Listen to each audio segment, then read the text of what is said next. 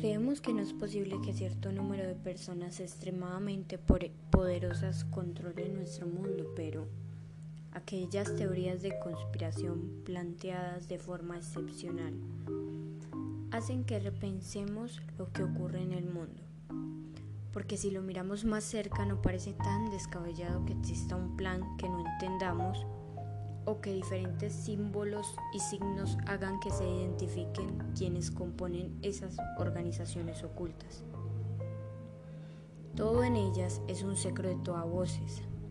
Los miembros ocultan sus actividades y ritos de iniciación. Niegan que pertenecen a ellas y deben mantener un, juramento de lealtad hacia esa nueva fraternidad. Pero a veces esos misterios son revelados por alguien que forma parte de estas y entonces se convierte en símbolo de curiosidad para el resto de población. Ahora en este nuevo podcast vamos a ver los ritos de iniciación de algunas sociedades secretas difíciles de acceder que parecieran inventadas o una película de terror. Comenzaremos con Calaveras y Huesos, la fraternidad más exclusiva de los Estados Unidos, con 172 años de antigüedad y miembros tan importantes como George Bush y John Kerry, tiene una manera peculiar de darle la bienvenida a sus miembros.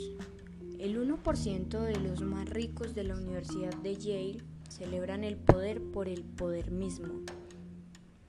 El rito consiste en que, al, que el aplicante que se recueste en un ataúd y se masturbe mientras le cuente a los asistentes sus más íntimos secretos sexuales.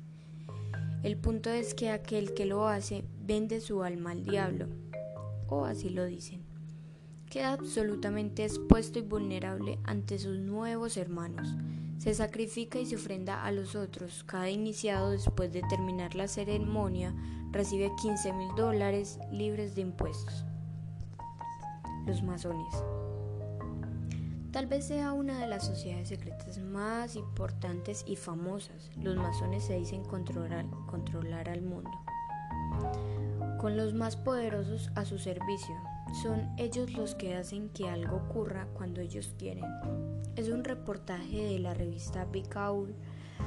Cuentan lo que sucede en uno de sus ritos de iniciación.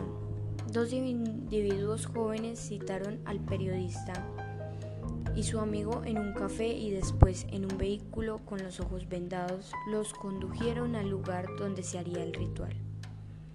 Los llevaron a un edificio, retiraron las vendas de sus ojos y de pronto se encontraban sin sus amigos, con, se encontraba sin su amigo con un solo una venda, una vela iluminando todo. Una mujer obesa pinchó su dedo y frotó la sangre contra, contra un papel que tenía el juramento de masones escrito. Ella abandona la habitación para que se quitara la ropa. Unas manos lo tomaron y trasladaron hasta el cuarto amplio donde una voz masculina comenzó con la ceremonia con versos extraños. Tuvo que someterse a pruebas de valor como la elección entre dos pistolas que apuntaban a su pecho, mientras el gran maestro le aseguraban que una de ellas estaba cargada. Otra prueba consistía en caminar con las manos encadenadas por un camino de fuego que al final descubrió que solo era para medir su templanza. Al final la logia le dio una cena de bienvenida. Otros aseguran que en Estados Unidos, en Estados Unidos llevan las cosas a otro nivel, haciéndolos vestir de, la, de delantales juegos sádicos en el que uno de los iniciados debe simular estar muerto y los otros miembros pretenden realizar un asesinato y entierro del que debe, debe de escapar después. Esto fue todo por hoy y yo esto fue todo por hoy y yo soy Alejandra Guerra.